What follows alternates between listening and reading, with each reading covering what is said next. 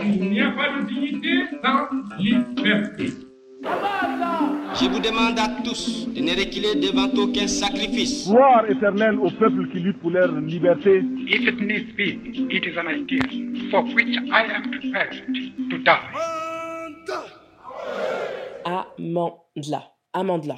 Amandla, le podcast, c'est l'histoire du continent africain, l'histoire de l'Europe, leur histoire commune. Amandla, c'est votre histoire, à tous. Que vous soyez né en Afrique ou en Europe, que vous soyez d'ici ou d'ailleurs, que vous écoutiez là-bas ou plus loin. L'important, c'est la lumière, de comprendre, parce que le savoir, c'est le pouvoir.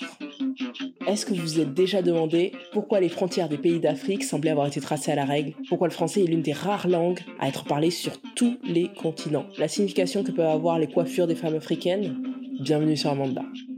Le sport peut nous aider à nous dépasser. Le sport de haut niveau peut également avoir un esprit rassembleur, être vecteur d'émotions intenses, de partage. Mais le sport, c'est également un excellent indicateur des rapports sociaux, des rapports de domination, du rapport au corps dans une société. Et si certains pensent que le sport n'est pas politique, alors c'est mettre de côté la manière dont le sport peut être un terrain d'émancipation, mais également le théâtre de manifestation du racisme ou encore une transformation des inégalités raciales et sociales. Qu'en est-il du tennis à quelques jours du début du tournoi de Roland Garros en France?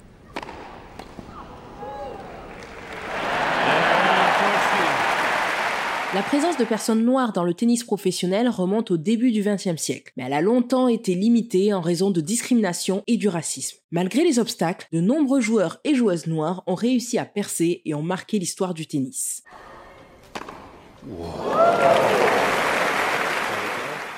Dans l'Amérique ségrégationniste des années 50, Althea Gibson a dû surmonter de nombreux obstacles pour réussir dans le tennis professionnel. Elle est née dans une famille pauvre en Caroline du Sud et a grandi à Harlem, à New York. Gibson a commencé à jouer au tennis dès son plus jeune âge et a rapidement montré un talent exceptionnel pour ce sport. Cependant, en raison de la ségrégation raciale aux États-Unis, les opportunités pour les joueurs et les joueuses de tennis noirs étaient limitées. Malgré cela, Gibson a persévéré, a progressé et en 1950, elle a remporté le tournoi national des Noirs américains, l'American Tennis Association, ATA. En 1951, elle est devenue la première joueuse noire à participer au tournoi de Wimbledon en Angleterre. Au cours des années suivantes, elle a remporté plusieurs titres de l'ATA et a commencé à se faire remarquer par des médias et des amateurs de tennis. En 1956, Althea Gibson a marqué l'histoire du tennis en devenant la première joueuse noire à remporter un titre majeur. Elle a remporté le championnat de tennis des États-Unis, l'actuel US Open, et a également remporté le titre de double féminin avec sa partenaire Angela Buxton.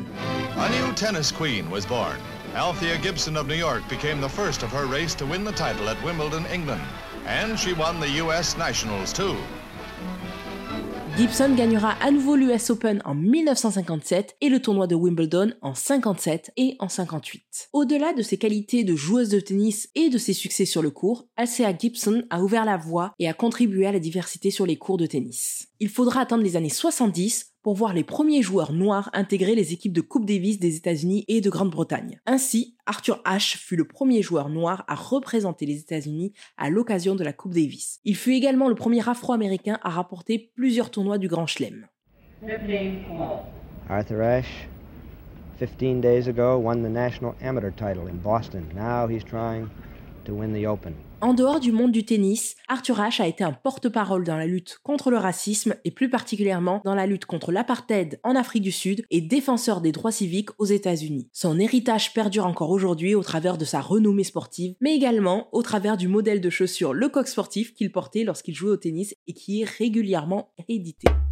Aujourd'hui encore, il existe des joueuses et des joueurs de tennis qui se démarquent régulièrement pour leurs résultats. Mais certaines et certains d'entre eux doivent régulièrement faire face à des commentaires racistes et des comportements discriminatoires. Par exemple, en 2013, le joueur français Joe Wilfried Songa a été la cible de propos racistes de la part d'un spectateur lors d'un match à Melbourne. Des cris d'animaux ont été entendus dans les gradins en 2016, ou encore il a été insulté d'après le nom d'une poupée par la journaliste Carol Thatcher. Cette poupée, dont le design et l'origine participent à véhiculer des stéréotypes racistes. Pour moi, la haine appelle la haine, c'est-à-dire que euh, aujourd'hui, bah, évidemment, on, subit, euh, enfin la communauté noire subit. Je suis juste ce que je suis, euh, Joe Wilfried, et puis ça suffit. On pourrait croire qu'aujourd'hui, être l'une des plus grandes joueuses de tous les temps participerait à ne pas être victime ou au moins limiter la discrimination ou le racisme dans un sport professionnel, et pourtant, il n'en est rien. Serena Williams a remporté pas moins de 23 titres du Grand Chelem en simple, 14 titres en double avec sa sœur Venus Williams. Elle a également remporté 4 médailles d'or olympiques. Elle est l'une des joueuses du tennis les plus titrées au monde. Moi, peux-tu mon carrière, je n'ai pas peur. Et pourtant, elle a été la cible à plusieurs reprises de racisme, de sexisme ou encore de discrimination. En 2018, lors d'un match de l'US Open, Serena Williams a été la cible à plusieurs reprises d'un arbitrage indiquant deux poids, deux mesures pour des actions qui sont plus que fréquentes sur le court et qui ne sont que rarement pénalisées avec autant de zèle. D'ailleurs, la Women Tennis Association, qui est la principale association de tennis professionnel chez les femmes, a remarqué une différence de tolérance entre les émotions exprimées par les joueuses et les joueurs de tennis pro. It made me feel like it was a sexist remark, but I'm going to continue to to fight for women. Au-delà de son parcours exceptionnel sportivement parlant, Serena Williams a utilisé son influence pour s'engager contre le sexisme, le racisme dans l'industrie du divertissement, les codes de la culture pop et la mode. La sportive de haut niveau a profité de son expérience d'accouchement en 2017 et de sa notoriété pour communiquer sur les risques de mort en couche qui touchaient davantage les femmes noires et notamment aux États-Unis et au Royaume-Uni. En effet, selon le Center for Disease Control and Prevention, 700 femmes sont décédées en couche et les trois quarts étaient des femmes noires. Les causes peuvent être multiples, des préjugés raciaux intériorisés par le corps médical aux situations précaires en passant par le mépris de la détresse ou la négligence.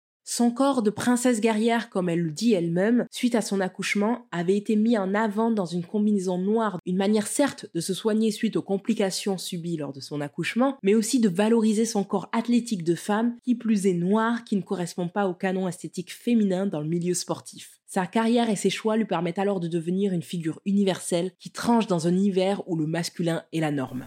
Les joueuses et les joueurs de tennis noirs ont dû faire face à de nombreux obstacles tout au long de l'histoire du tennis. La discrimination et le racisme ont limité leurs opportunités et ont créé des barrières pour leur succès. Cependant, malgré ces défis, ils ont réussi à marquer l'histoire du tennis avec leurs performances exceptionnelles. Je n'en ai cité que quelques-uns, mais Taylor Thompson, Gaël Monfils, Yannick Noah, James Blake, et la liste n'est pas exhaustive, ont participé à ouvrir la voie, à garantir une représentation, mais aussi à montrer que les obstacles liés à la discrimination et le racisme perdurent encore aujourd'hui. Il est primordial de continuer à lutter en favorisant l'inclusion, en éliminant les stéréotypes et en créant des opportunités égales pour tous les talents, car les manifestations de discrimination obligent ces sportifs à déployer une énergie supplémentaire dans une pratique déjà énergivore tant physiquement que psychologiquement. J'espère que cet épisode vous a plu. Vous pouvez me suivre sur Instagram, at Podcast, tout attaché, et commenter l'épisode. N'hésitez pas à parler de ce podcast autour de vous et à laisser un commentaire 5 étoiles. Je vous remercie de m'avoir écouté et à bientôt pour un nouvel épisode d'Amandla.